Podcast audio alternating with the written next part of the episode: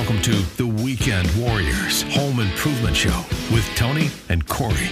Built by Parr Lumber. Go where the builders go. When it comes to big or small projects around the home, Tony and Corey have the know-how and the answers to make your life a bit easier. So here they are, the hosts of the Weekend Warriors Home Improvement Show, Tony and Corey. Hey, welcome to the Weekend Warriors Home Improvement Show built by Parr Lumber. I'm Corey Valdez. And I'm Tony Cookston. Thanks for tuning in with us today. We've got another great show lined up for you. You know, Tony, we're going to talk today about a subject that I think is probably on a lot of people's minds. And what, if it's not, it should be. What percentage of the population would you say is thinking about this, uh, this very thing? I would say fifty percent. Wow. Maybe more. I don't know. Wow. Well, yeah, it's, uh, I think everybody is thinking about this because everybody is facing this at some point in time in their life, folks. Whether we like it or not, we're all getting older. And the smartest of us will be making preparations for that time. Because of course, as we get older, our capabilities uh, are reduced, really. No, you're absolutely right. I think everybody is thinking about this at some point or another. And uh, if you're not, you should be. And uh, that's what we're going to talk about on the show. We're going to talk about, we're going to give you tips and some ideas about uh, things you can do in your home uh, that will allow you to stay in your home longer. Yeah. If not forever. There's a term that uh, is very common. It's called aging in place. Obviously, there are establishments in place for folks who have gotten older or reached a certain age, and it's difficult for them to take care of themselves. Care facilities and whatnot. Yeah. Uh, but between the time that you start to get to that age and are at that age, you can be making arrangements for that and preparing the home that you're in now to make it um, retirement friendly, if you will. Yeah. Is that, no, you're absolutely is that, right. Is that politically correct? Sure. Can I say, can I say retirement friendly? Well, you know, I mean, Tony, you are thinking about retirement ready. You, we've had this conversation before because the home you live in now is a two-story. Oh, yeah, absolutely. It's big. Your kids are out of the house. And you have been thinking about this whether you know it or not. You're thinking about the next home that you want to build. Well, by the time you build that home, you're probably only fifteen years from retirement. Yeah. And in fifteen years... you may or may not want to leave. Sure. And if you want to stay put, if you want to live in that home, you want to age there, there are things that you need to think about when you're building it, I feel like, that will allow you to stay there longer. Well, things that will make your... simple things. Yeah, things, things that will make your life easier, um, really more than anything. Obviously, you can bend all the way over to an plug in something into an outlet that's eight inches off the floor. Or you could take into consideration that as you get older, it's going to be hard to bend over that far and put those outlets, say, twenty-four inches off the floor. That's just a primary example of one thing you could do if you're thinking forward about the home that you want to age in, a home where you can age in place. You can make those types of changes, which would just make your life easier. Absolutely. Easier on your body, easier on your mind. Well, and consider, too, the uh, the hobbies that you're going to have as you retire. You know, you spend your whole life working, and you don't have a whole lot of time to yourself, but as you get older, you think you retire, you have more time, then you pick up hobbies. I know a lot of people that pick up uh, woodworking, for instance, after they retire. Well, if you ha- if you haven't planned ahead and have some sort of space or a shop big enough in your garage, you're going to regret that. So I think you got to think about the hobbies you might have later. Uh, you know, my in-laws, uh, they're looking all over the place. And, you know, uh, one of my grandmothers, she wanted a sewing room after she retired. So it was quite a task in a remodel to redo an area in her home that was uh, that allowed her to create a sewing space. Oh, yeah. So, you know what I mean? Just think about things like that. Yeah, and there's other things that you might need space for that uh, will require different um, attention to detail in order to get them to be just what you want them to be. I'll tell you what I feel like my hobby is going to be. I'll bet your NASCAR collection will explode. Mine... Na- when you retire. I don't know. It's pretty big now. I, I may not have the money to c- continue that, but I'll tell you what I what I can afford in retirement. I can afford to be a pigeon feeder. I will probably want to sit on the front porch and just feed pigeons little tiny pieces of bread. That's a terrible idea. It's inexpensive, and they fall in love with you. I could be crazy pigeon guy. Down the street, crazy pigeon guy, just throwing bread to pigeons, and they just you keep You could be coming. Crazy pigeon guy right now. I don't know. I don't have many pigeons around my house, so but maybe once I start feeding, they'll flock to me. Well, anyway, the, so the pigeon whisperer, whatever was. Your hobby is going to be, I think it's just something you can think about. Some, yeah. some sort you have to plan ahead, plan plan some space for you, plan some space for your spouse in the garage or wherever it may be, so you're not scrambling later to find it. Yeah, and one, uh, you know, one of those very simple things you've already alluded to. Uh, if you've got stairs in your home, two story home, man, how long you want to climb those stairs? I mean, if you're my age now and you're building a home or moving into a home that you're going to be in for the next fifteen years, I say that because I've been in my house nearly fifteen years now.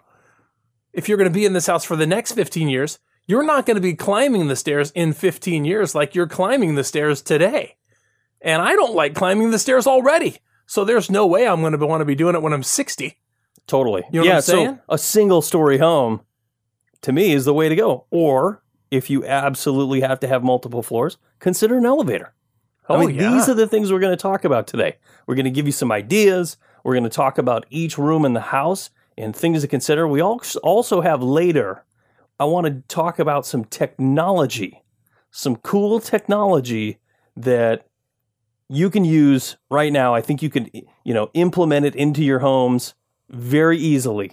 Yeah, things that would also make your life so much easier and just a little bit more fun on top of that. Absolutely. Um, but it w- it's going to be, it's one of those things that will benefit you also when you get older. You can enjoy it now, appreciate it now, but as you get older, you know, clap on, clap off.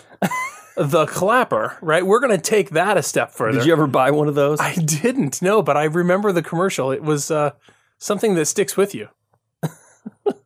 Yeah, the clap on, the clapper is not on my list of technology. Oh, is it not? It's not on there. But I tell you what, it's it was, at the time that it came out, it was pretty technology. I'm, I might te- have to pretty technologically advanced until your dog starts barking and your lights flicker like it's a like it's a light like show. There's a ghost in there or something. uh, yeah, so we'll be talking about that. We'll talk about technology and and uh, we're talking about changing your home and making it a home for the ages, really. And there's a lot of things that you can do that you won't even be thinking about. Um, but but we're gonna make a we're gonna go over a list with you. And um, Corey, what is it about your home right now that you feel like you want to change already for years ahead? Is there something? Oh yeah, I want a flat lot. I want uh, a larger garage space. I want uh, better outdoor living. Yeah, to, to me. Those are the sorts of things that I want in my home. Interesting. Well, I, I really just need a uh, a covered front porch and like a and like a bread launcher or dispenser. All right, folks, we got to take a quick break. When we come back, more preparing your home for retirement or aging in place. You're listening to Tony and Corey, your Weekend Warriors. We'll be right back.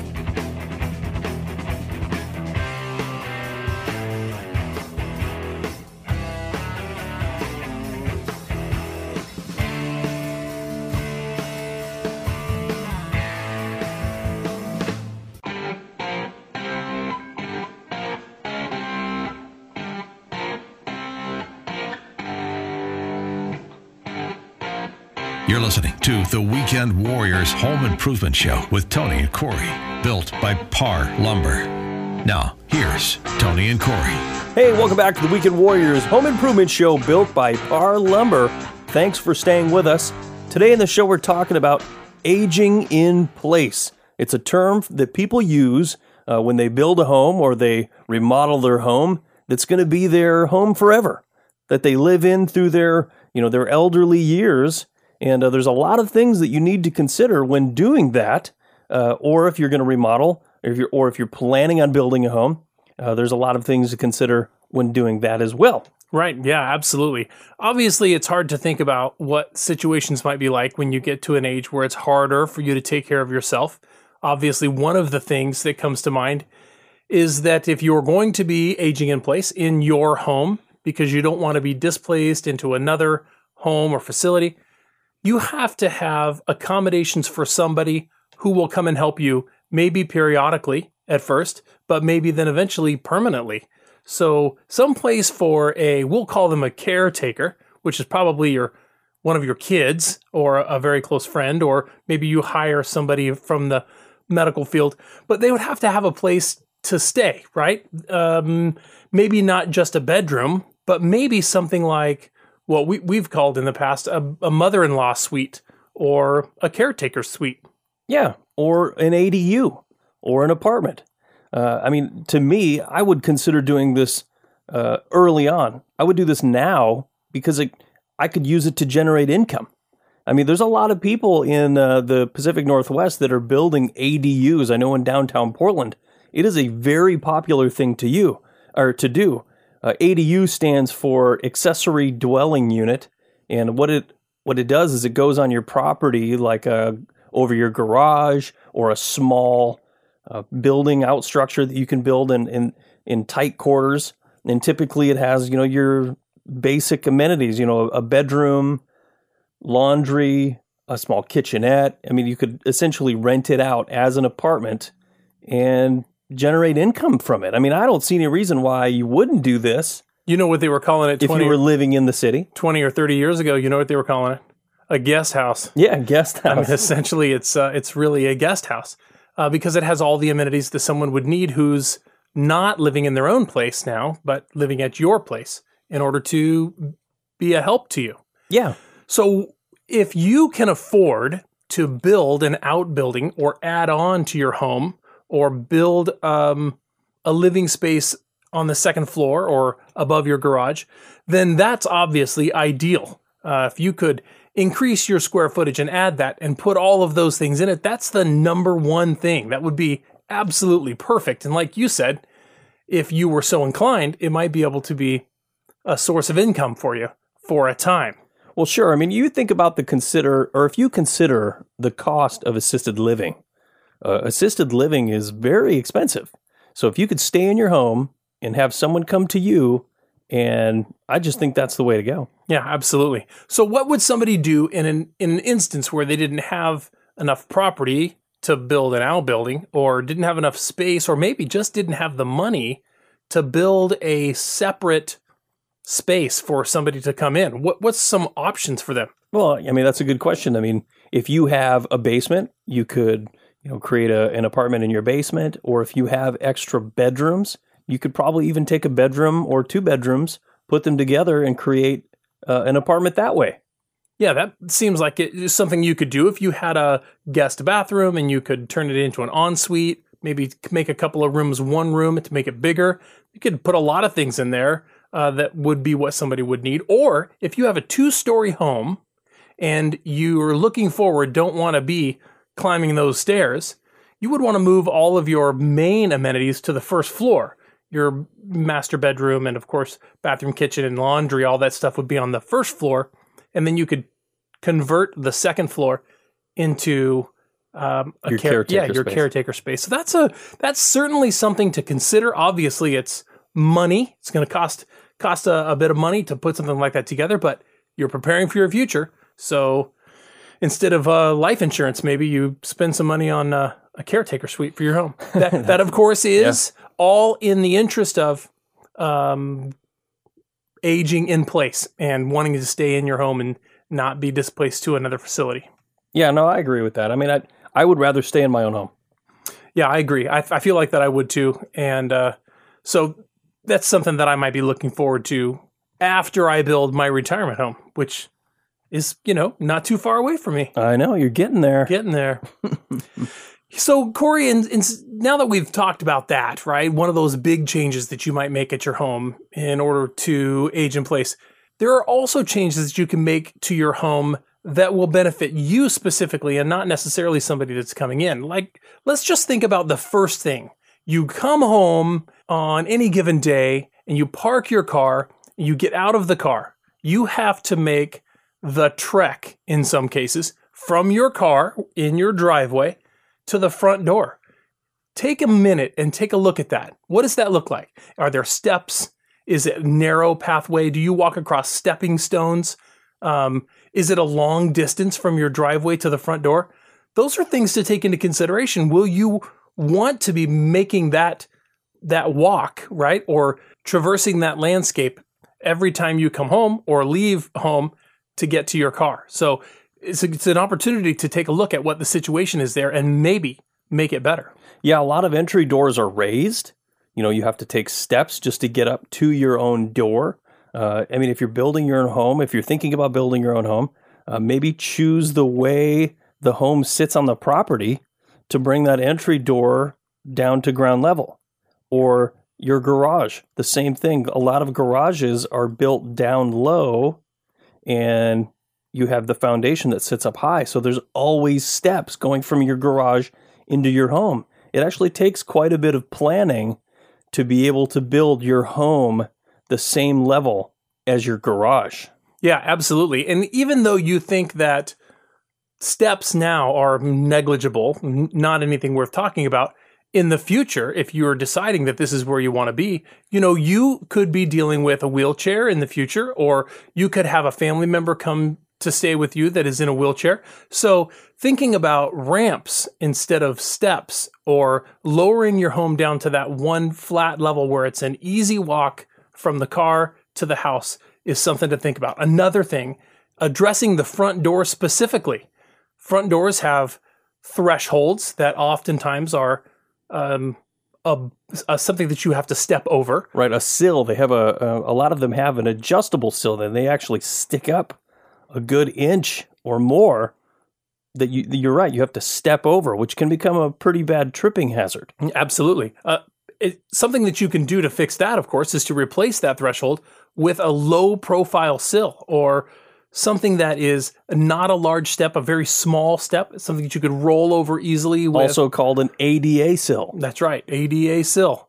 Handicap accessible. So that's something that you can do. Uh, it's, it's not a big, expensive Uh, project, but it does take a little bit of work, in replacing the sill on your front door or your back door with an A D A accessible sill is a good preparation for aging in place. At the same time, you would also probably have to replace the sweep, because the sweep that's on there is going to be for a taller sill. So if you get rid of the sill or the tall sill, you'd have to definitely put on a taller sweep to fill that gap. Yeah, and while you're thinking about that, if you're replacing your door in order to get a uh, a handicap sill, then you might be thinking about making the door a little bit wider. Get the widest door you can. If you've got a two eight, it's probably not going to be wide enough.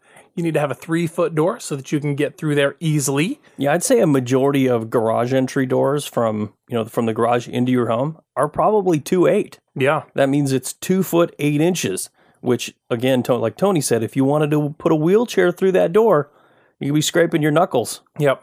Another thing you can do, just real quickly, instead of replacing your sill, maybe paint it a different color so it's a little bit easier to see. Uh, that was one of the things that you deal with as you get older. It becomes harder to see. We got to take another quick break. When we come back, more Aging in Place. You're listening to Tony and Corey, your Weekend Warriors. Don't go away.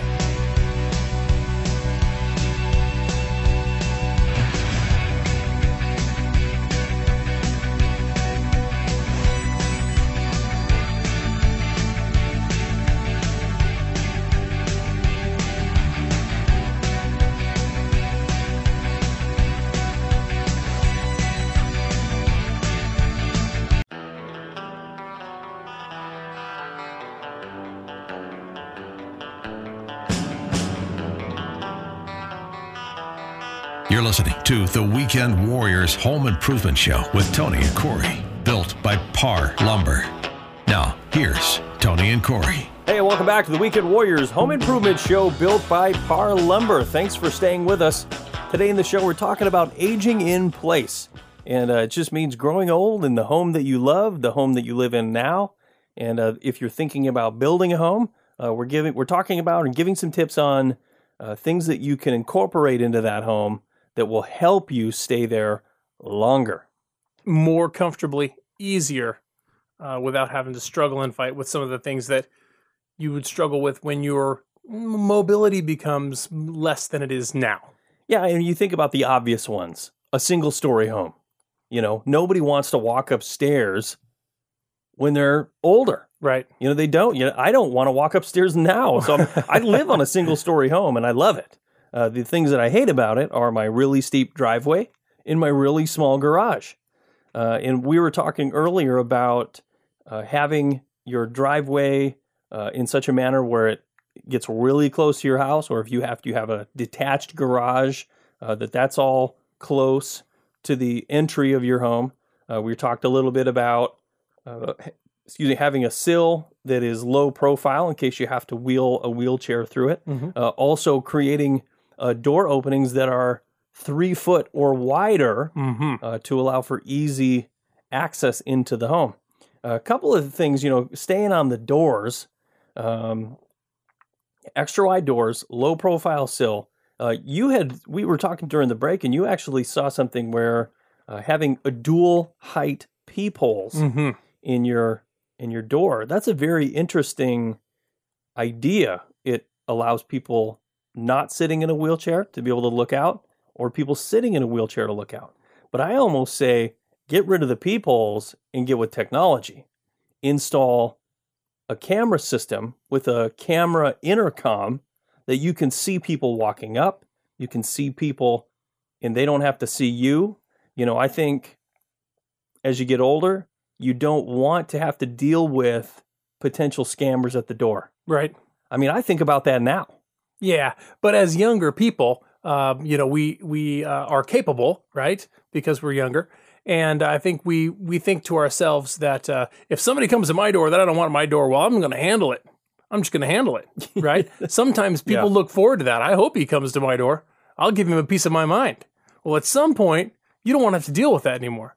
You want to know who's out there so that you can make a decision as to whether or not you're going to open the door or not. However it is that you find out who's standing on your front porch, whether you're looking through a peephole, which is a very inexpensive and easy thing to do, or you're looking at a monitor, a T V monitor that's showing you uh, a digital picture of somebody standing on your front porch.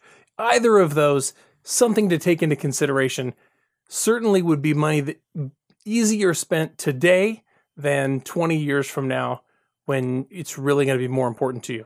Yeah, I always think about that uh, from a security aspect, is who's coming up the driveway, who's coming up to your door. Uh, I want to know who they are and what they're doing. And if I don't recognize them, I think being able to talk to them from the comfort of your of your couch with a locked door, I just think that's a, a lot better situation to be in. Yeah, speaking of a locked door, another thing that makes life just a little bit easier um, for you is a keyless entry. You know, you can get, um, instead of your deadbolt, to replace your deadbolt that's on your door, you can get a keyless entry system, which is a code that you push in, or maybe a card reader that you put on there. In some cases, maybe a little biometric where you just press your thumb to it, it recognizes your thumbprint, and it unlocks your door. Doing away with that key certainly will make life a lot easier for you, and you don't have to worry about forgetting it. You do have to worry about forgetting your code, however, so you might want to share that with somebody that you trust. Well, think about this, Tony. That helps in so many ways, because think about your uh, landing spot, or think about the entry to your home. How big is it?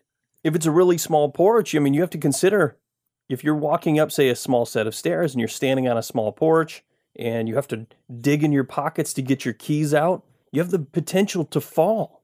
Uh, so it's something to think about, having that keyless entry. Like you said, you just walk up to it and open it. You don't have to worry about any of that stuff. I think that's the way, that's a really good idea, Tony. And I agree with you completely. Let's get, let's just elaborate on that a little bit farther. Standing at your front door, right? Maybe you've got groceries or you're dealing with some things there. As you get older and your balance maybe is waning a little bit, it's a good idea to have grab rails in those places where you're going from one place to another, you're transitioning from outside the home to inside the home, or as you're approaching the door or walking across your porch. Maybe you don't have a f- typical front porch with a handrail, but you can certainly add grab rails on the sides of the home as you're going through an entryway. It's a good place to have a grab rail, which adds a little stability for you when you're moving from place to place. There's always opportunities to have grab rails, and there's no saying where the right spot is going to be, but that is a good way to add a little bit of stability. Yeah, the uh, the other thing too is, like we were talking about before, is building a home where the, the entrance to your home is the same level of your garage or the, at the same level as the ground so that you don't have all of these steps. Well, you know, a lot of times that's impossible, right? You just can't do it. Uh, so maybe consider putting in a ramp, having a, a gradual ramp or a wheelchair accessible ramp, if you think about it that way. Plan on that now. Yeah, absolutely. You have to consider um, all of those things when you're traversing uh, the the property that you're living on, and make sure that you have safety in place to help you uh, make that transition from place to place. Absolutely. Uh, the other thing, Tony, is on that ramp or on the front porch or on wherever it is, you have to really think about non-skid or non-slip. Like you said, as you get older, you may not have the balance that you've had before, and it's really easy to slip and fall. Another thing to consider, Corey, when you're out there on the front porch is the lighting. Lighting is very important as your vision starts to wane a little bit. Also, uh, with your balance and that, it's important to be able to see clearly what's in front of you, what's on the floor in front of you specifically. And you were talking about the flooring being anti-slip, and it also needs to be, you need to be able to see it very clearly. Um, I know that uh, for my father-in-law, uh, as he is getting older, he has a hard time with depth perception if the floor is a very dark color or if shadows uh, are cast on the floor. It can mess a little bit uh, with his depth perception. So a well-lit area and as few shadows as possible is another very important thing to consider, especially when you're outside the home. And um, so... good lighting on the outside. Yeah, that actually makes a lot of sense. And having some, you could even put in automatic lighting as you walk up. Having motion sensors on the front porch isn't a bad thing to have. You know, you could actually have an automatic front door opener, something that opens for you. You enter your code on the door, door opens up automatically. Ooh, I feel I would... like we're moving into the Jetsons. When I walk up to the door and I've got twelve bags of groceries in each hand, yeah. I, w- I would really like that idea. Like a, like on Star Trek or something. Yeah. Just an opening door. Voice operated. Yeah. Alexa. Let me in. Open. Yeah. Uh, very important. Uh, lighting on the front porch, definitely important for security and also for safety. Yeah. No, that's a good one. Uh, you know, we're talking about doors a little bit earlier. And there's one thing to keep in mind with the door handles. Uh, for someone with, say, arthritis, having lever-style doorknobs instead of the kind you have to grab and turn is a great idea throughout the home. Absolutely. Even on an entry door. You're not, you know, relegated to having the old, you know, thumb latch style or turn knob. I mean, you can put whatever door, you know, door handle set you like. Yeah, I'll tell you what, you were talking about having your arms full of groceries. A door handle that you can open with your elbow, like a lever action door handle, is a lot easier than trying to turn a knob or depress a lever on your front door. That's a great idea. Yeah, especially if you have arthritis. Uh, absolutely. I agree with that completely. And that goes throughout. Uh, there, we're going to be talking about a lot of things inside the home that have handles and things like cabinet doors and cabinet drawers. Think about that, something that makes it easier for you to get a good grip on. You, we recommend a D-style handle that allows you to get your hand inside uh, the handle in order to open a door or a drawer inside the house, in the bathroom or in the kitchen. Anything that makes it easier to get a grip on is uh, really going to be helpful for you going forward. Yeah, something to consider too, thinking about arthritis. If you put a very narrow handle on the door itself, or on the cabinet or whatever, uh, sometimes it's really difficult to get your hand or knuckles in there. Yeah. So think about that when you're picking out your door handle hardware. Here's another one for you, Corey. And uh, this one I want to talk about when we come back from the break, but something to make your laundry room a little bit easier to work with. You're listening to Tony and Corey right here on the Weekend Warriors Home Improvement Show. Don't go away, folks. We'll be right back.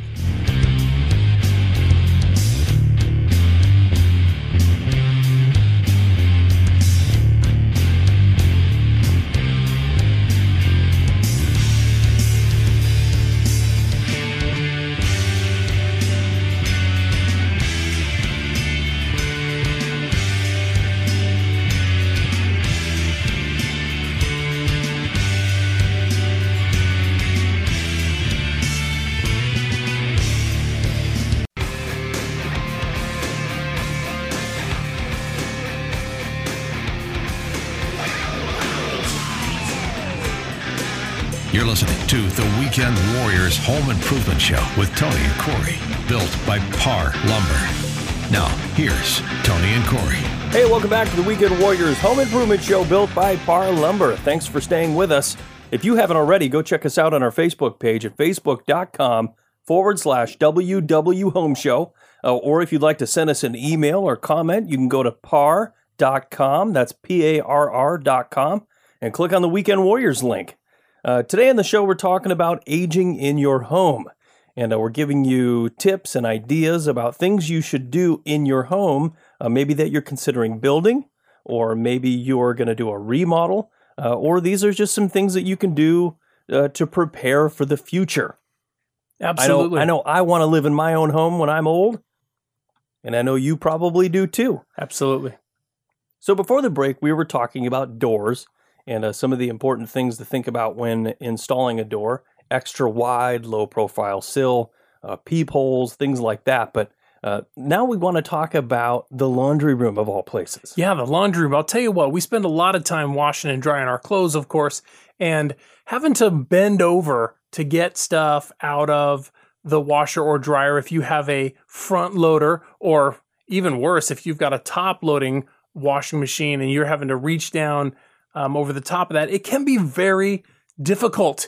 And doing that now for me is already a bummer. I can't imagine having to do that as I get older. I want things for, for myself. I want it to be easier when I'm older. So these are some tips uh, for making things easier. Here's one, Corey. This is a good one. Build your washer and dryer up on top of a pedestal that raises the access point, like for example, if you have a front loader washer and dryer, raises the access point up so you don't have to bend over to get inside there. Maybe you might bend over a little bit, but less. And the less I have to bend over as I get older, the better things will be for me, for sure. Yeah, no, that is a very good idea. I actually have a front load washer and dryer in my home now, and uh, it's very close to the ground. Yeah. It's a pain in the butt to load and get things in and out. You got to bend way over. You can buy accessory pedestals that go underneath them, and sometimes they come with some storage, like a drawer or something that's underneath there. Yeah, very handy. Yeah, that would be very handy. But even if you don't have storage capability underneath there, lifting those things up to get that door up um, a little bit higher off the ground, easier to access that stuff, will certainly something that make life easier. Here's something else in the laundry room. If you've got a sink, you have a sink in your laundry room. I do. If you've got a sink in your laundry room, you know, a side-by-side or a small sink, not really the best way to go. Get a big, wide, sort of farm-style sink that uh, allows you to put clothes or whatever it is that you're working with inside there. Gives you a bigger space to work in, and uh, and you can have that a little bit lower than your standard, like, kitchen sink, for example. A little easier to access. You know, I grew up in the Midwest, and our both of the houses that I lived in back in the Midwest had uh, basements, and the laundry room wasn't really a laundry room. It was just a washer and dryer and a laundry sink in the basement. Mm-hmm. And the laundry sink was this big concrete yeah, uh, double-tubbed laundry sink sitting on, like, steel uh, post legs. Yeah. And that was very difficult to traverse as a kid, you know, with a big basket of laundry, yeah, walking up and down the stairs. And uh, that laundry sink definitely wasn't friendly. And uh, now that I think about that situation, you know, someone elderly definitely wouldn't want to be hauling clothes in a clothes basket up and down stairs. Oh, no, definitely not, for sure. You know, one of the new things I've seen, Tony, at the Street of Dreams this year was that, or the last few years, is that they're putting washer and dryers in the bedroom. What? That's the place where it needs to be. Wow, for sure. I would not have imagined the bedroom is sort of a place of solace. I don't know if I would want the laundry in there reminding me that I have work to well, do. Well, maybe not in your bedroom, but, you know, really close. Nearer to your bedroom? Well, where, where mine is in my home now, I got to walk from our bedroom to the opposite side of the house just mm-hmm. to do laundry. It makes no sense. Here's another tip, Corey. Uh, we talked about the sink and maybe having the sink a little bit lower. Here's something else. A changing table, not a changing table, but a folding table. Yeah, you probably want the changing table when you were newlyweds. A folding table that's lower so that you could sit and fold your clothes on the folding table. That's actually a really good idea. I know that I like to sit and fold, but I don't have a table um, unless I'm using the dining room table, which is really not the best place probably to be folding your laundry. But if you've got room in your laundry room, a farm sink and a, a low folding table that allows you to sit is a great idea and a much easier way to get your laundry folded. Unless you're going to, of course, hire somebody to do that for you, which is even easier yet. Yeah, no, that's a that's ultimate right there. I don't like doing laundry. No. You know, one of the other things, Tony, in the laundry room that you have to be very careful of is flooding. And I actually ran into a flooding situation in my home. We all know about this because I've had to redo my kitchen because of a flood. And I tell you what, when you're having a water emergency of any sort with a pipe breaking or, you know, the water lines on your washing machine bursting, which Yikes. Is very common. It really is. I mean, honestly, you're supposed to change the hoses on your washing machine. They recommend this once a year. Wow. Who does that? But not me. I mean, mine are probably three years old already. Yeah. And, uh, you know, it's just one of those things. So imagine being in that situation as an elderly person. The first thing you're supposed to do is run out, find the water shutoff valve, and turn it off. Yeah, at the edge of your property somewhere. Yeah, I mean, it's very, it's not an easy thing to do. And first, you have to go find the tool that you need to use to turn that off with. Right. Like a T-wrench. Yeah, uh, so they make a product that is specifically designed to shut the water off in any water emergency.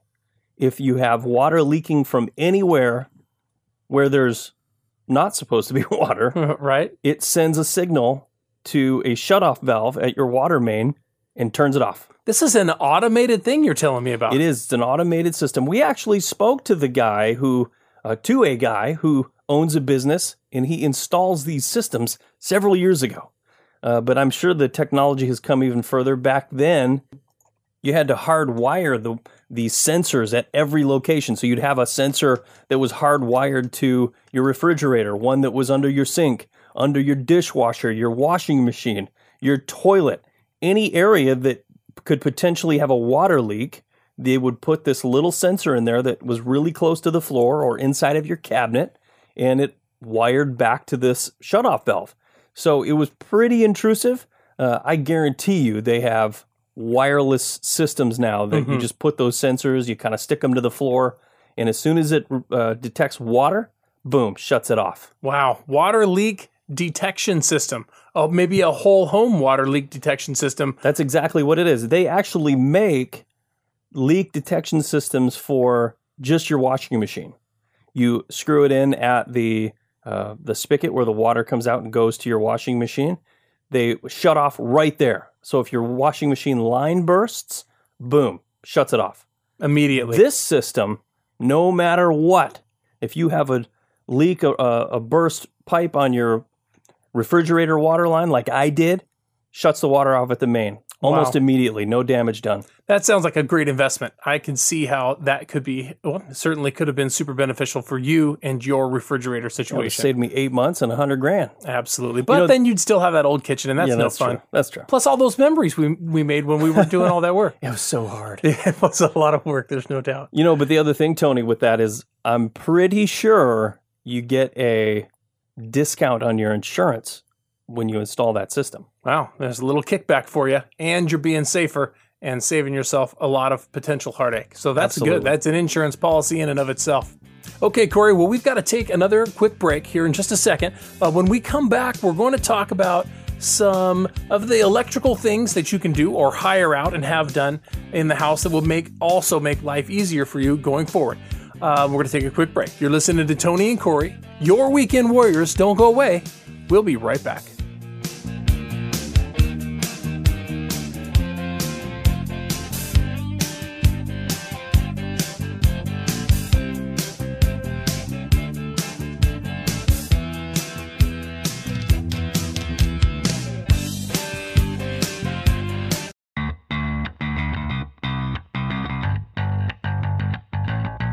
Welcome to the Weekend Warriors Home Improvement Show with Tony and Corey.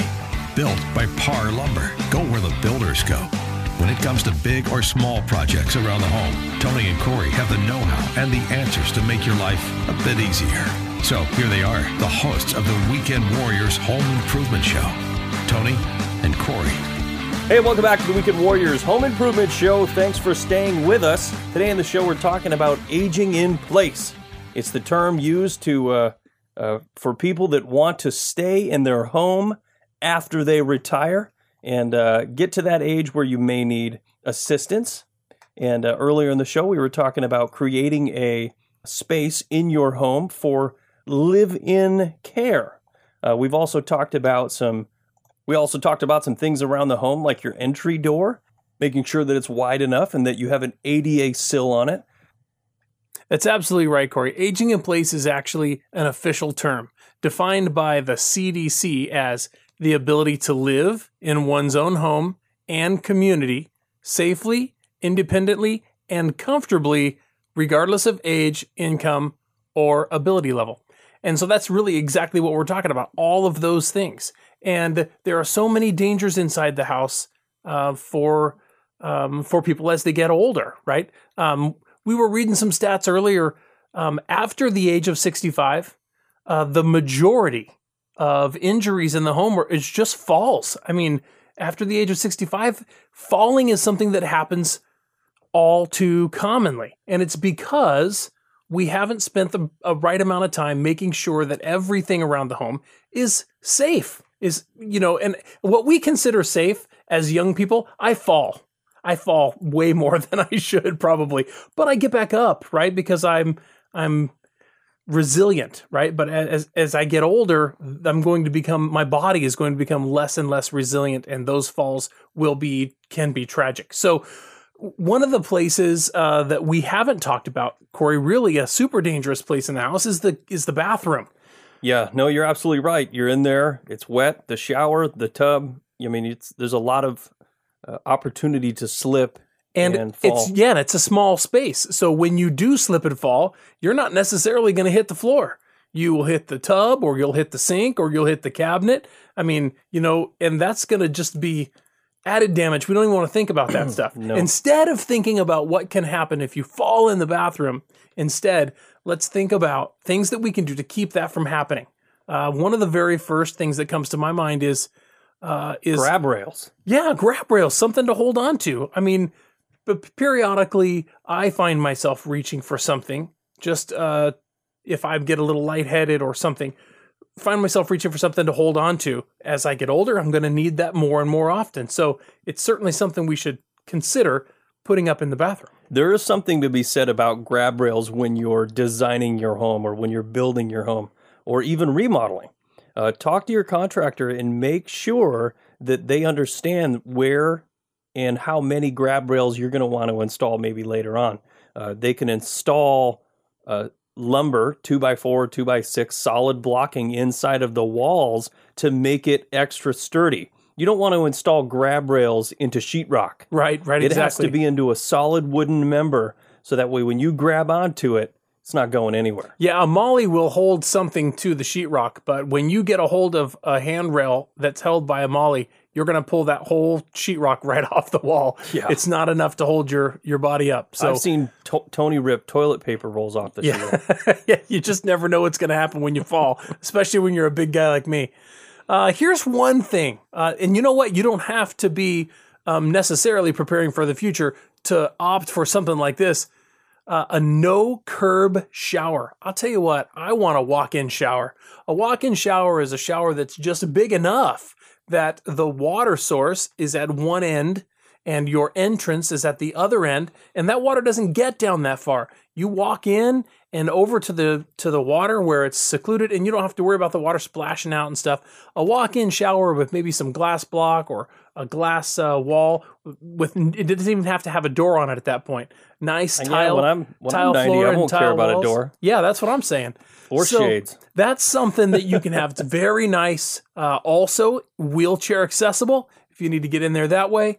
Um, a no-curb shower is a good way to go. You know, back again, talking about your contractor or your builder or whoever is doing the project, it's not as easy to put a no curb shower into an existing bathroom, because there is a lot of layers that are involved in a shower pan, and the height of that shower pan is going to be a few inches, because you have to build up different materials to create that uh, that shower pan. So by the time you get to your tile, you might have just created a curb. And yeah, with no curb. Yeah. I mean, you have to go down. So if you're the level of your floor is all the same, they actually have to cut the floor out, the subfloor out, go down, reframe it to create that drop down to put the build those materials back up.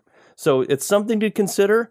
If you're doing a remodel, it could be kind of costly. Yeah. Uh, but when you're building a home, then's the time to talk about it. Absolutely. Yeah. And that's definitely something you will benefit from for a long time. I absolutely want one of my own. I don't have one, but I want one. Uh, something else to consider, of course, is the floor treatment. Uh, very commonly linoleum or tile or whatever. But you need to consider a, something with grip, because obviously there's a lot of water in the bathroom and it ends up on the floor. And if you're slipping around in there, um, that's a very good possibility that you could fall. So uh, a non-slip floor surface is uh, very important in the bathroom. You're absolutely right, Tony.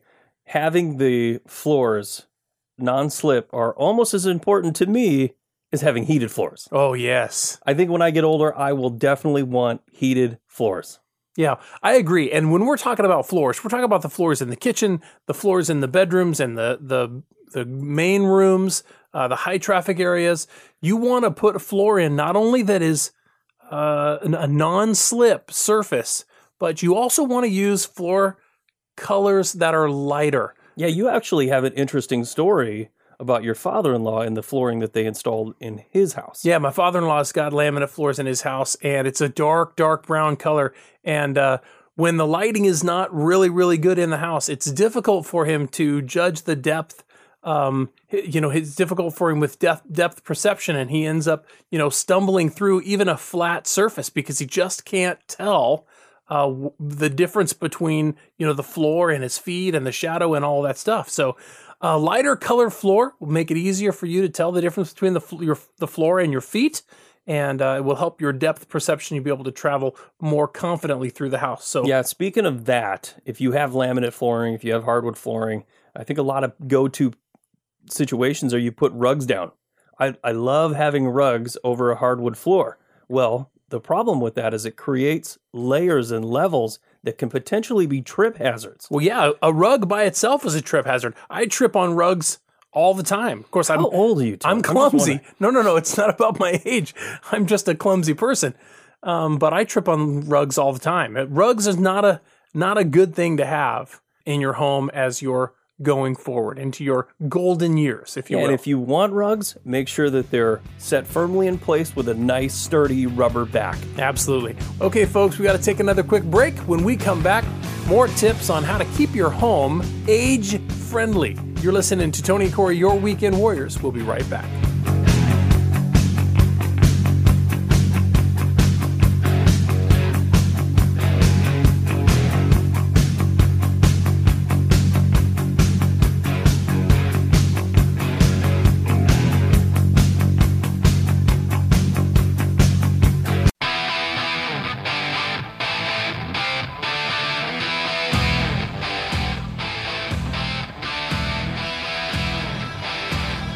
To the Weekend Warriors Home Improvement Show with Tony and Corey, built by Parr Lumber. Now, here's Tony and Corey. Hey, welcome back to the Weekend Warriors Home Improvement Show. Thanks for staying with us. Today in the show, we're talking about aging in place and how that regards to growing older and staying in the home that you love and live in now. Yeah, we were actually in the bathroom, given some really good tips on how to make the bathroom as safe as possible. We weren't in the bathroom. We you, were in the you, studio. You, yeah, you and I were in the, we're in the Weekend Warriors workshop, but we're talking about uh, what you can do in the bathroom. And we covered a few things, my favorite of which was a no-curb walk-in shower, which I will have one of these days. I promise you, I am I, I am excited about it. I'm on board. Yeah, you know, another thing that's really good to have is a taller toilet. Yes. Having those short, squatty toilets that are kind of the run-of-the-mill builder special uh, are very uh, very non-recommended. You want to have a taller toilet, and in in an extra little bonus on that, heated toilet seat. Oh yeah, that's a good idea. Yeah, you're a short fella for the most part. I'm not trying to get onto you, but it's not a yeah, very... I am shorter than you. You don't travel very far from standing position to sitting on the toilet, but I'll tell you what, I'm six foot four.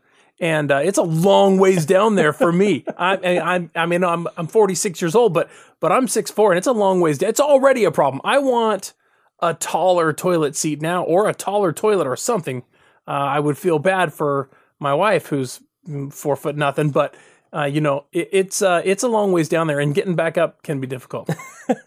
Well, you need a grab rail. I know. You need a grab rail right there by the toilet. That's right.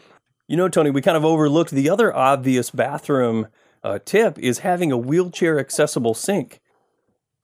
Always a good idea. I agree with that completely. Yeah. And you know, the other tip, the last one that I have for the bathroom, is to consider installing either a phone or a Wi-Fi enabled digital assistant like a, an Alexa or a Google Home. Those are the sorts of things that are connected to the internet. And, and if you something were to happen and you fell down, or if you were in there and you needed assistance, you can always just shout out, "Alexa, call so-and-so. Alexa, call nine one one. Or Alexa, call Tony." You think if you had one of those digital toilets, you could say, "Alexa, flush my toilet"? Yeah, I think you probably could, yeah. It's coming one of these days. "Alexa, scrub my back." That's, you know, that's... Okay, it just got weird. Well, who knows? In the future, you know, when we're... Uh, yeah. twenty-five years from now, you never know what we're going to have. Yeah, you never know what you're going to need in the bathroom when you're getting older. We should probably stop talking about the yeah. bathroom. Yeah, we need to move into the kitchen anyways, because uh, the kitchen is the place. The kitchen is the place where we spend so much time, and really there's a lot of dangers in the kitchen as well, as we all already know. You're right, Tony, and you actually just went through a kitchen remodel for your parents. Uh, they're, they're aging, and they wanted a new kitchen, and you helped them out with the design a lot. Yeah. What are some of the things that you incorporated into their kitchen Uh, to help them? I'll tell you what, one of the things that comes to mind right away uh, was actually really cool. And thanks to you for your help, we put we put this amazing thing together. We installed um, spring-loaded spice racks on either side of the range. Still, yeah. yeah. And uh, there was a, what happened was the cabinets came in, and there was a six inch gap between the corner cabinets and the stove. And so the cabinet company supplied filler pieces, which we very easily could have just installed the filler pieces, and that would have been a bit of wasted space. But instead, Corey and I designed and manufactured and installed Uh, some spice racks, which were able to go in there. And we actually used some push-to-release hardware. Um, the drawer glides were push-to-release. And uh, we installed those on either side. And now you just push on that, what looks to be a filler piece, filler piece or a blank space. You push on that, and out comes this secret little spice rack, easy, easy to access um, right there at uh, waist level. And uh, it, you'll be happy to know it's, they are full of spices as we speak. That's fantastic. They yeah. uh, that is a really good idea, because pull out anything, drawers. That's one of the things you want to invo- avoid is having uh, empty space, you know, in the back of the corner cabinet where there's where you have to get down on your hands and knees. Eliminate all those doors. Just install drawers. Yeah. Yeah, actually, you can buy cabinets, folks, um, that have doors on them. When you open the door, it's a pull-out shelf inside there. Um, but doors really are kind of a hassle when you're working from a wheelchair, for example.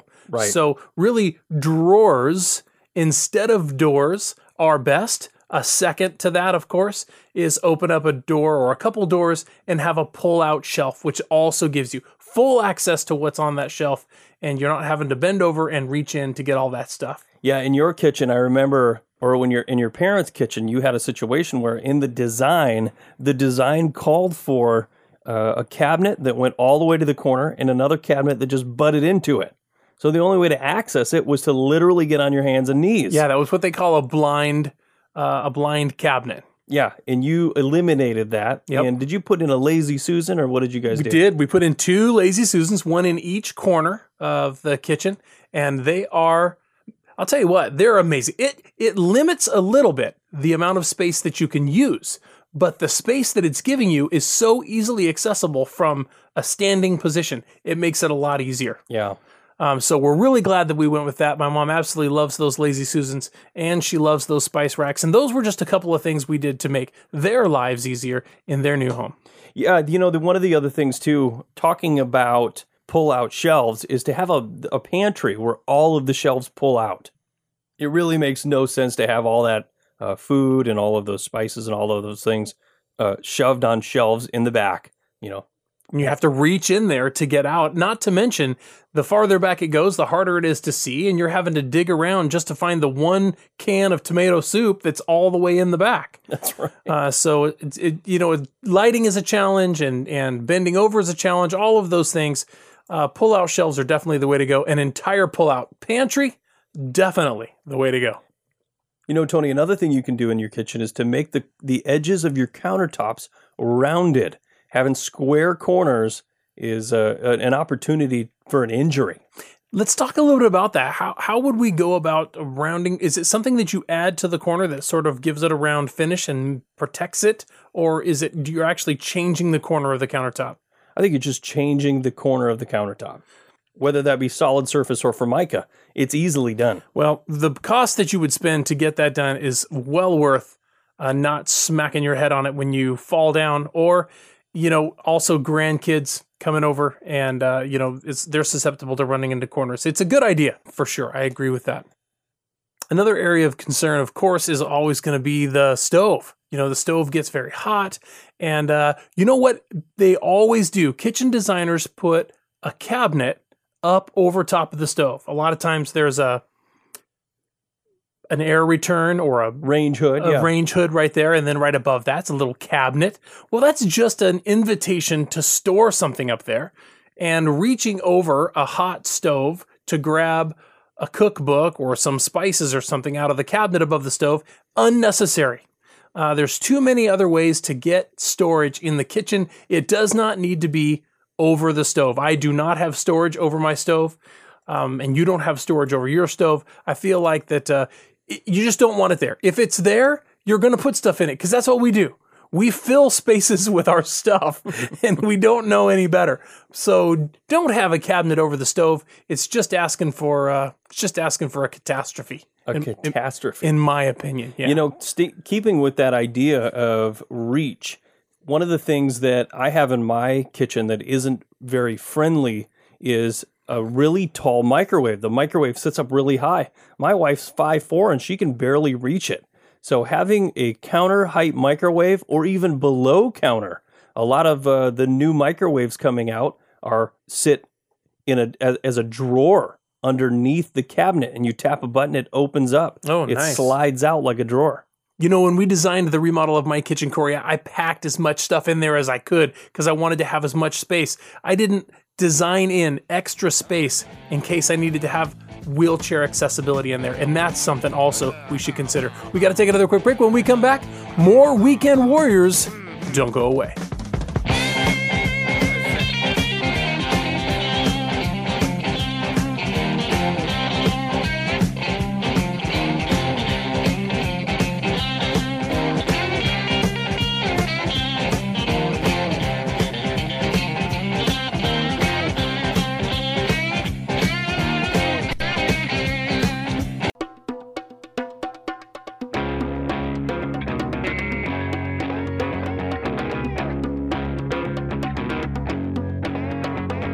To the Weekend Warriors Home Improvement Show with Tony and Corey, built by Parr Lumber.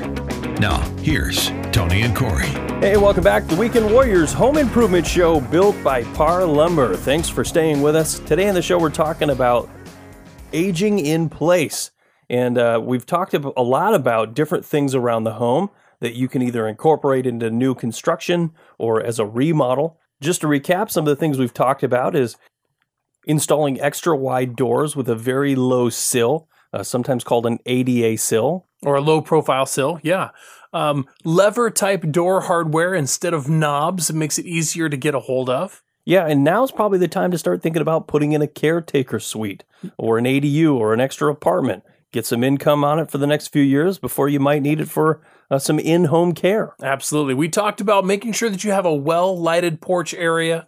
Uh, we talked about overflow water sensors uh, that with a water shutoff, an automatic water shutoff in case you have a leak that you don't know about. Right. And in the bathroom, we talked about having a no-curb shower, grab rails, and especially non-slip surfaces. And in the kitchen, of course, we talked about drawers instead of doors. And of course, that pull-out pantry, which I still...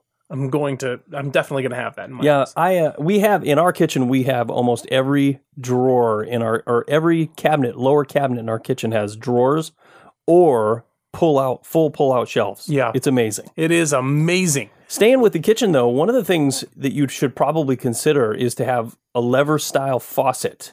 Uh, actually, what's even better, in my opinion, is to have a faucet that you just touch to turn on and off. It sounds gimmicky, but it is amazing. You it, set it to the temperature that you want. You just touch it, turns on, touch it, turns off. Yep, it really is. Corey obviously employs one of those in his high-tech kitchen, and uh, I love it. It freaks me out every time I use it, but I do love it. You know, the best part about it is if you forget and leave it on and you leave the room, it turns off by itself. Really? How long yeah. does it How long does it run before it turns I, off? I think it's like three to four minutes. Interesting. After wow. three or four minutes, it just turns off. Yeah, that is uh, a little insurance policy there. That's nice. We talked a little bit during the break about incorporating a shallow sink and some shallow countertops. So we understand, Corey and I, that, that countertop space is a premium. Uh, you're always wanting to get as much countertop as you can. But as we get older, uh, it can be more difficult to get to things that are on the other side of the countertop. So a shallower countertop and a shallower sink, um, those can really make a big difference going forward for us. So it's something that we thought that we should mention. Some other things that would make designing design in the kitchen a little more accessible and easier is to install electrical outlets a little further off the floor. Yeah, we talked about that earlier. If you're bending over to plug in or unplug something uh, from the outlet that is a floor outlet, they're like eight or twelve inches off of the floor. I mean, if you were to raise that up to, say, twenty-four or twenty-eight inches off the floor, you wouldn't have to bend down as far to use it, and uh, it would be a lot easier on your back and your legs as you get older. Absolutely. You know, some of the other things that you want to consider, too, are putting in toggle light switches like Decora, uh, the Decora series light switches that are just toggle, switch on, switch off. Yeah, it's like a rocker switch. Yeah, uh, like a rocker switch re- instead of the old. Yeah. They're a lot easier. You can just tap them with your, you know, your elbow or your arm. It doesn't matter. Another little tip, just to go one beyond that, they sell those Decora rocker light switches with a night light. So when the light is off, the little the rocker switch is glowing. And when the light is on, of course, it's not. So that makes it a little easier to find those switches uh, in the dark. I mean, I can't see in the dark now. I'm not going to be able to see in the dark when I'm older. You know what will help you see in the dark a little even, even better is to have under-cabinet lighting. Oh, yeah, in your for kitchen. Sure. Under-cabinet lighting, L E D, is the way to go with that. It's so inexpensive to have on. It lasts for such a long time. You can use uh, the under-cabinet lighting as your... you know, your night light. You can leave it on at night when you go to bed, and it's just not costing you anything to run it practically, and it will last for such a long time. It's it's really great. I leave my under cabinet lighting on all the time. Yeah, we have L E D under cabinet lighting in our kitchen hooked up to a dimmer, so I can dim it way down, and I can I can see in the dark in there. It's perfect. Yeah, I absolutely love it, and I love the little ambiance it gives my kitchen, my new, beautiful, wonderful, remodeled kitchen. It is nice. Yeah, it is. Uh, speaking of extra lighting, though, it's always a good idea to choose lighting and install lighting in places that will reduce shadows. As Tony was talking about earlier with his father-in-law, uh, seeing uh, changes in elevations and seeing where you're going, sometimes shadows can cast very... Uh, confusing things, yep. and then you, you could lose your balance. Yep. So you always want to think about installing more light than you probably need. Install a dimmer. You know, th- that way, if, if you don't need it, you can turn it down slightly. Uh, but you want to think about putting lights on opposite sides of the walls to reduce some of that. Yeah, reduce that the shadow. Yeah, yeah. Balance your light better so that you have a light over overshadowing your shadow. So the, the other thing was overshadow uh, your shadow. Yeah, overshadow your shadows. The other thing, Corey, if you haven't already done it, you need to start switching your light bulbs over to L E D lights. They last longer and they cost less to operate. They're bright. They work super, super great. It's a, it's a good investment. Um, L E D lighting will benefit you. I guarantee it. Yeah. The last thing you want to do when you're uh, in your golden years, if it were, is to have to change light bulbs all the time. Yeah, changing light bulbs is no good, especially since all the lights are on the ceiling where you probably have to get a step stool or a ladder to get to it. So yeah, one of the things we did in our kitchen with all of our recessed lighting is install L E D on dimmers, and it's fantastic. Yeah, absolutely. Well, I feel like that uh, we, I want to take another step. I want to take this preparing your home for the future one step further, because Corey and I have had some guests on the show in the past that bring a new perspective to a home that works for you. Less work required out of you as the homeowner and a home that works for you. Uh, we've got some friends that uh, own a business called Evolved Home. We've had them on the show before, and they inspire us to use technology to make our home work for us so that we don't have to do so much, especially as we grow older in our homes. Yeah, they have a company that uh, that specializes in what's called home automation. Imagine, if you will, you walk up to the front door of your home and the light turns on. You have a key fob that unlocks your front door. I mean, these are the sorts of things that are possible with home automation. You have a car that you push a button and your car lights turn on. That unlocks the door. You push another button and the trunk pops open. The seat adjusts to the setting that you have it set for. Right. This is home automation. And as we grow older, these are the sorts of things that are just going to make our lives so much easier. And we're not talking about fireflies trapped in a mason jar. You know what I'm saying? I mean, we are talking about real, live, quality, top-notch stuff that you can handle in the palm of your hand. Yeah, a lot of these home automation systems run through your smartphone, or they run through a hub uh, that's connected to a computer or to your T V. Uh, sometimes they even have their own, you know, remote with a screen on it that's right, specifically designed for that home automation system. Yeah, like a little iPad or something. They hang it up on the wall. Yeah, it makes it super easy. Uh, let's go through some of the things that you can do with a home automation system. Yep, absolutely. I'm going to just start with one very simple thing.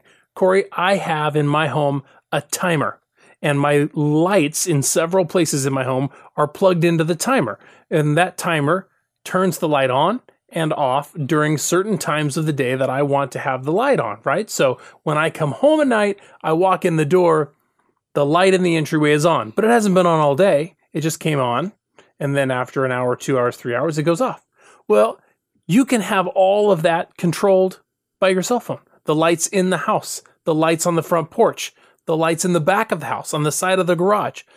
All of the lights in the house, all can be controlled by your smartphone. Yeah, you can also dim them. In some of the newer home automation systems, you can even change the color and the color temperature of those lights. So if you need Uh, an extra bright, super white light, you can change all the temperature to a super high Kelvin, so they're all super white. Uh, but then you want it a little more relaxing for dinner, you can bring that color temperature down. Little mood lighting. Yeah, and have a nice amber glow to your house. Yeah. Speaking of light, it's something that you get when you first wake up in the morning, right? You can, you can have your blinds on your windows set to raise in the morning when you get up, and lower at night when you go to bed or when it gets dark. Yeah, and these aren't systems that you have to wire in. This isn't a system that they have to come in and tear apart your whole house to install. We'll talk a little bit more about that after the break. Okay, we're going to take a quick break, folks. When we come back, more amazing home automation. It will blow your mind. You're listening to Tony and Corey, your Weekend Warriors. We'll be right back.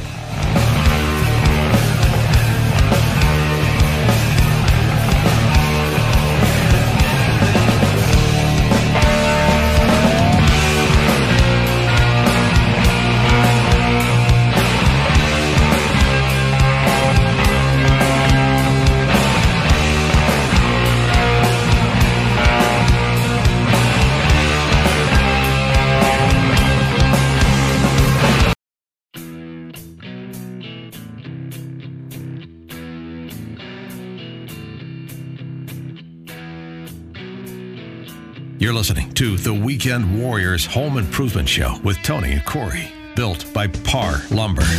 Now, here's Tony and Corey. Hey, welcome back to the Weekend Warriors Home Improvement Show. Thanks for staying with us. Today in the show, we're talking about aging in place, staying in the home that you've built or that you're going to build and live in you're for the for, rest of your life. Yeah, your forever home. Yeah, I mean, the thing you have to think about these things because as you get older, uh, you're going to lose, maybe potentially you lose your eyesight. You're going to have reduced muscle mass, uh, less strength. You're going to have diminished endurance or physical and mental, a higher risk of accidents because of bone fragility. These are just things, reduced hearing, uh, diminished mobility, decre- decreased flexibility. So on the show today, we've been talking about ways to make your home better and easier to live in as you get older. Right. So you don't feel like you need to leave in order to go find a place where you can uh, grow old gracefully, right? Instead, do, you can do that at home. There's a big movement, uh, Corey. It's a big thing. Aging in place is a is a full-on coined term, and uh, people are talking about it. It's happening a lot. forty-five percent of homeowners, fifty-five and over, have said that they intend to remodel in the next three years, ready for this, Corey, in an effort to make their home easier to live in as they grow older. I mean, mm. that's this is what millions of people are talking about right now, right? They don't want to move out. They want to stay, but they want it to be comfortable. So they're making changes to their home right now to prepare for being able to grow old gracefully in their own home, in their forever home. Mm-hmm, mm-hmm. And so we're talking about that. And there is technology out there. I feel like generally um, um, the age group that we're speaking to right now is probably not super tech savvy, uh, but you might find an opportunity to be when you realize what technology can do, how it can make your life so much easier. We were talking about lighting and blinds before the break. You know, you wake up in the morning, Corey, and uh, to the blinds raising up and letting the beautiful day's sunlight in through your windows. And, and you didn't have to do anything for it to happen. It just happened right when you wanted it to because you set it to happen at that moment. Yeah, it's uh, it's called home automation. And these systems are being installed in homes. Uh, they're super, super smart. They essentially turn your entire house into a smart uh, smart home. Yeah. And uh, some of the things before the break we were talking about, like you said, lighting and blinds. And uh, before the break, I had said that you don't have to necessarily get your house, you know, torn up and wires run everywhere. That's not how these systems work anymore. They're all on wireless systems uh, that run on Wi-Fi, like, for instance, your lighting. You have these light bulbs that in themselves have Wi-Fi circuitry that when you screw them in and you just leave the light on, you leave the light switch on, and then you can control them with your home automation system or your smartphone. Right. Or they have switches that you can just replace the switch that you have, plug it into the wall, and it connects to your Wi-Fi, and it works just like it would uh, regularly, except through your home automation system. So you, like you said, you come home, you walk up to your door, the lights turn on, or at a specific time, they all turn on. You know, even the ones inside of your home. They even have motion switches. Like if you sit down at your favorite reading chair and you have a lamp next to that, as soon as you sit down, the lamp turns on. I mean, things like this are the wave of the future. Yeah, absolutely. And they do nothing but help us. You can have a preset scenario, right? Where you wake up in the morning and you press one button on your iPad or your iPhone or whatever it is. You press one button there and it starts your coffee pot. It turns on your home audio system and plays your favorite music. Uh, it opens the shades. It maybe unlocks the front door. Um, all of these things that are things that you would normally have to go and do. And now it's happening for you automatically because you know that's what you want to happen and you set it to do that. It's literally... Um, It's a, it's amazing. It boggles the mind. Yeah, some of the other things you can control in that uh, with the home automation system is your H V A C, your thermostat. They make a thermostat called the Nest that plugs in just like normal, and it learns, and it connects with everything, and you don't have to set it anymore. It's kind of like a set it and forget it. Yeah. Whatever makes you comfortable is where it puts that temperature, and it kind of knows when you're home. Mm-hmm. Uh, the other thing is, like you said, coffee maker. It's pretty incredible, but they make Wi-Fi enabled coffee makers that all you got to do is put the coffee in. You wake up in the morning and it's good to go. Yeah, it's making you. It's coffee, ready. Yeah. There, there's so many other things also. Things necessarily, not necessarily that you preset to do something, but you can monitor things in your home from your phone, even when you're not there. You can be um, across town or in another state or who knows, in another country for that matter. And uh, because you have cameras and an intercom that is integral to your system there, if somebody comes to your door and uh, a motion sensor picks them up, they're on camera, and uh, your phone alerts you that there's someone at your residence. And you can flip over on your phone to that camera, and you can view the person that's standing there, and you can listen to what they have to say through the intercom there at the front door. And they would never know that you're in Japan. You can, you can literally communicate with them through your phone, through the intercom, into their ear, and tell them, hey, uh, leave the package there and uh, have a nice day. They have no idea. As far as they know, you're standing on the other side of the door. It's just literally, these things are are amazing. Um, you can control your irrigation system. You can control your vacuum cleaner. Uh, Roomba. We've got a little a little uh, robot called uh, Roomba is, is an example of one that uh, you can control, and it can come on and vacuum your house and then uh, go back to its little spot and park, and it's just, that just that's the Jetsons all over again. I feel as like as soon as we get a robot made, I'm done. Yeah, I'm in. However, they do make robot vacuum cleaners mm-hmm. and even robot mops that go home to their little home. You have a robot vacuum cleaner. I do. Yep, it's called a Roomba. We call it Matilda, but uh, it's uh, yeah, it works great. It absolutely works. It doesn't do a really good job Um, to be set for both carpet and hardwood floor, but it does a real good job on our hardwood floors. We have dark hardwood floors, so we like to keep them clean as much as possible. But the, another thing, Corey, your front door locks, your garage door opener, you can control all of this from your smartphone. And why wouldn't you, right? Why wouldn't you be in control of everything going on at your house all the time? Well, you think about the anxiety of leaving the home and forgetting to close your garage door or lock your deadbolt or put your shades down or turn the lights off, any number of things.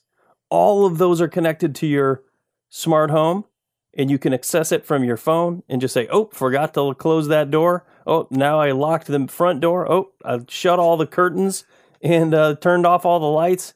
It's super easy. If you've got a keyless entry and your spouse has a keyless entry, right, and you have your own code, you can be in another place, and when your spouse comes home and enters their code, it will alert you and say, honey's home.